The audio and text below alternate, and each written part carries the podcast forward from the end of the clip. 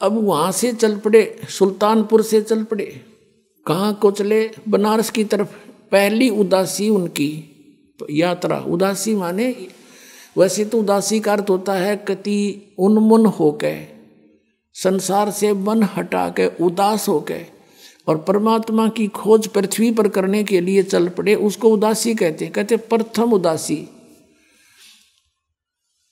वाराणसी की थी। अब रास्ते में वो ये पहचान करने के लिए कि हो सकता है वो कहीं और भी इस ज्ञान का कोई परिचित हो।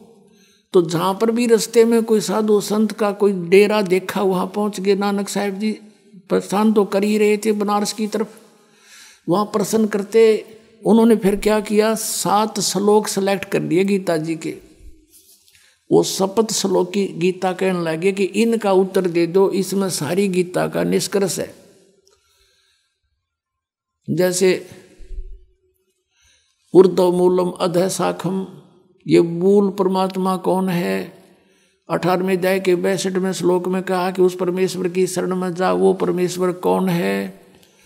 तत्वदर्शी संत की क्या पहचान होती है? इस तरह के उस परमात्मा, ओम तत्सत का भेद बताओ। इस तरह के प्रश्न उन्होंने सात श्लोक सेलेक्ट कर दिए गीता के। वो शपथ श्लोक की गीता कहने लगे। कि इसमें सब निष्कर्ष आ जाता है गीता जी का। अठारहवें अध्याय के छसठवें श्लोक में व्रजमा ने जाना होता है, तुम आना बताते हो। वो किसकी शरण में जाने को कहा है? इस तरह के वो प्रश्न उन्होंने किए, कहीं उत्तर नहीं मिला। फिर उन्होंने देखा, उनको विश्वास नहीं था कि भगवान रिगजुलाहा धाणक के रूप में भी काम करता होगा। लेकिन चल पड़े थे कि देख तो लेता हूँ। और वो बता रहे थे कि मैंने स्वामी रामानंद जी से दीक्षा ले रखी है। कबीर साहब ने कहा था चर्चा के दौरान। तो उन्होंने जाकर के पूछा कि यहाँ कोई स्वामी पंडित रामानंद जी नाम के महर्षि हैं? उन, उनका बहुत बोलबाला था, चौदह सौ ऋषि बना रखे थे, प्रचार पूरी काशी बच्चा बच्चा उनको जानता था। सभी ने कहा कि वो ऐसे उस आश्रम में रहते हैं, गंगा के किनारे। तो वहाँ पहुँच गए आदरणीय नानक साहेब जी। और वहाँ जाकर के रामानंद जी से प्रश्न की कि, स्वामी जी, मैं गीता जी के कुछ प्रश्न करना चाहता हूँ। जब वो प्रश्न उन्होंने किए, अब रामानंद जी ने कहा कि, देखो, ये प्रश्न मुझे पहले नहीं आते थे। अब मुझे इनका ज्ञान हो गया। कैसे हो गया कि मुझे परमात्मा मिले हुए मिले, यहाँ आए हुए हैं वो भगवान? और उन्होंने मुझे कुछ ऐसे वचन में बाँध दिया। वो कहते हैं, मुझे गुरु, लेकिन है वो जगत गुरु। मैं उनको शिष्य कहूँ तो मुझे लज्जा आती है। लेकिन वो जगत गुरु हैं, परमेश्वर आए हुए हैं। उनका कबी कबीर नाम है। और वो बता सकते हैं आपको सारा भेद। उत्तर तो मैं दे सकता हूँ, लेकिन मैं कंप्लीट नॉलेज नहीं रखता। उन्हीं का सुना हुआ मैं आपको बता सकता हूँ। आप उनसे पूछो तो और अच्छा रहे। अब नानक साहेब जी की तो खुशी का ठिकाना नहीं रहा कि सचमुच इस ज्ञान के देने वाला यहाँ है हाँ जी है। तो मुझे उनसे मिला दो। रामानंद जी ने एक सेवक भेज दिया कि जाओ परमात्मा के दर्शन करा दो। पंजाब से भक्त आए हैं पंजाबी। अब कबीर साहब को तो, तो अनजानी जान थे। बैठ गए खड्डी में कान लग रही एक प्यारी आत्मा। घायल हो चुकी है वो। अब वहाँ बैठे बैठे कपड़ा बुन रहे हैं।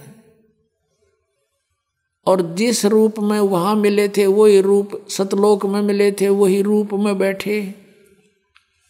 और कपड़ा बुन रहे हैं धानक का काम कर रहे हैं जुलाहे का। तब नानक साहब ने कहा था ओ हो हो फाई सूरत मुलुक की वेश, ए ठगवाड़ा ठगी देश, खरा सियाणा बहुता बार ये धानक रूप रहा करतार। ओहो।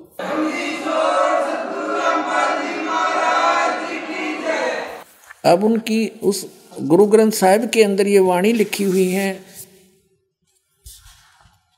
आपको सुनाते हैं श्री गुरु ग्रंथ साहिब के चौबीस नंबर पृष्ठ पर अंकित है और शब्द नंबर ट्वेंटी नाइन है, उनतीस। एक सुआन, दुई सुआनी, नाल बल के भौकाई सदा बियाल, कूड़ छुरा और मुठा मुर्दार, धानक रूप रहा करतार। फिर क्या कहा है? मैं पत की, पेंद न करनी की कार ओ बिगड़ रूप रहा विकराल तेरा एक नाम तारे संसार है। तेरा एक नाम तारे संसार, मैं ए हो आस ए हो आधार। मुख निंदा आख्या दिन रात, और परगर जो ही नीच मनात। काम करोद तन वसे चंडाल, ये धानक रूप रहा करतार। फाई सूरत मुलुकी वेश ए ठगवाड़ा ठगी, देश खरा सियाणा बहुता वार्य धानक रूप रहा करतार।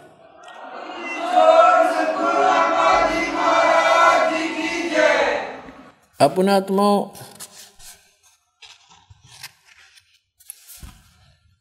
फिर 721 पृष्ठ पे लिखा है कि एक अर्ज़ गुप्तम एक अर्ज़ गुप्तम पेश तो दर कून करतार। हक्का कबीर करीम, तू बेऐब परवरदिगार। परमात्मा से परिचित होने के बाद नानक साहब ने फिर उनकी महिमा गाई है कि एक अर्ज़ गुप्तम पेश तो दर कून करतार। कून करतार माने है शब्द स्वरूपी राम, अविनाशी परमात्मा। करतार माने सारी सृष्टि के रचन रचनहार हक्का कबीर हक्का कबीर माने सत कबीर। करीम तू, करीम माने दयालु। और बे ए ये पूरा बड़ा शब्द है, इसको आप पढ़ सकते हो। और ये हमने अध्यात्मिक ज्ञान गंगा में भी लिखा हुआ है। अपने आत्मा गरीबदास साहिब जी ने कहा था हम सुल्तानी नानक तारे दादू को उपदेश दिया। जात जुलाहा भेद न पाया, ये काशी माहे कबीर हुआ।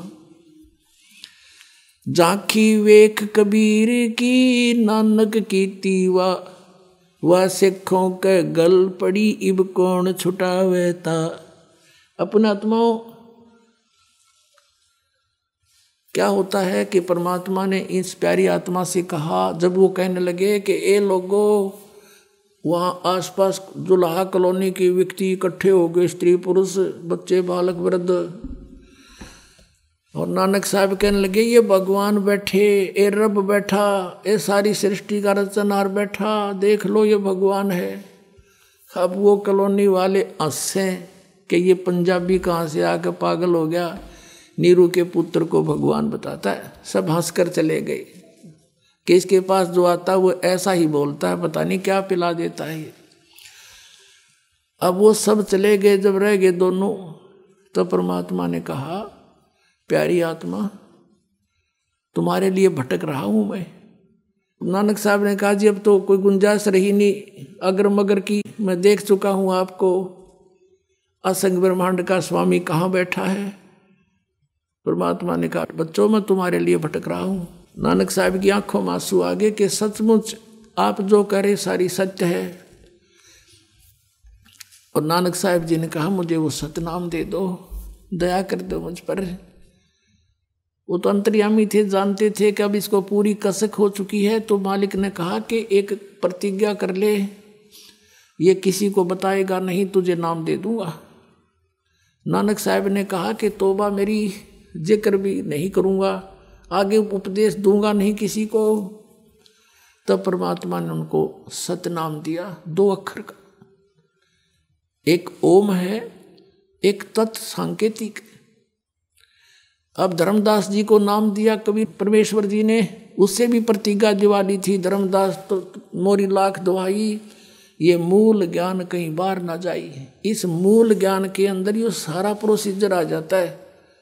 ये दोनों मंत्र और सार नाम। फिर स्पेशल कहा कि, धर्मदास, मोरी लाख दुहाई, यो सार नाम की तबार ना जाई।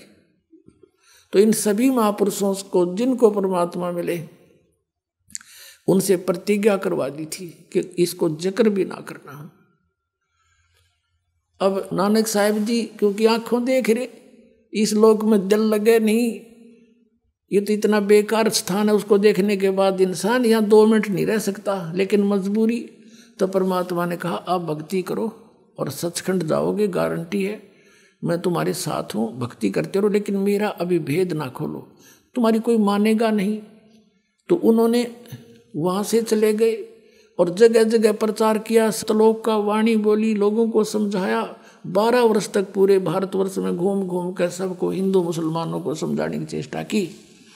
और परमात्मा से मिलने के बाद उनमें कुछ सिद्धियाँ भी आ गई थी। ऐसा स्वाभाविक गुण है, जैसे चुंबक के साथ लोहा कुछ समय रह जाए तो वो भी अस्थायी चुंबक बन जाता है। तो फिर क्या हुआ, जब बारह वर्ष तक सब जगह घूम लिया, कोई माने नहीं, विरोध करें। यहाँ तक लिखा है उनके इतिहास में, गुरु नानक देव जी की जीवनी में, कि उनके पूज्य पिताजी भी विरोधी हो गए थे, उन पांडवों के कहने से। कि आपका पुत्र ब्रह्मा विष्णु महेश को नासवान बताता है, ये के पैदा हो गया तेरे? पिता पुत्र का भी बहुत विरोध हो गया था। लेकिन वो तो दृढ़ भगत थे वह किसकी माने आँखों देख रहे? और कहें, देखा देखी, हम कहें, आँखों देखी। अपनात्मा, बारह वर्ष तक जब वो घूमते रहे, कोई सुना कुछ एक न माना, कुछ एक न नहीं माना तब परमात्मा ने उसको संदेश दिया कि आप प्यारी आत्मा अपनी मोक्ष प्राप्ति के लिए प्रयत्न करो। समय थोड़ा है आपका। अब भक्ति करो, बैठ जाओ, अपने एक स्थान पर रहो, अपने आराम से। तो फिर सोलह वर्ष तक लास्ट के अपने खेतों में रहे, खेती भी करते थे और जो उनके पास आता था उनको तत्व ज्ञान भी समझाते थे। बहुत से शिष्य भी बने उनके, अच्छी आत्माएँ थी जो।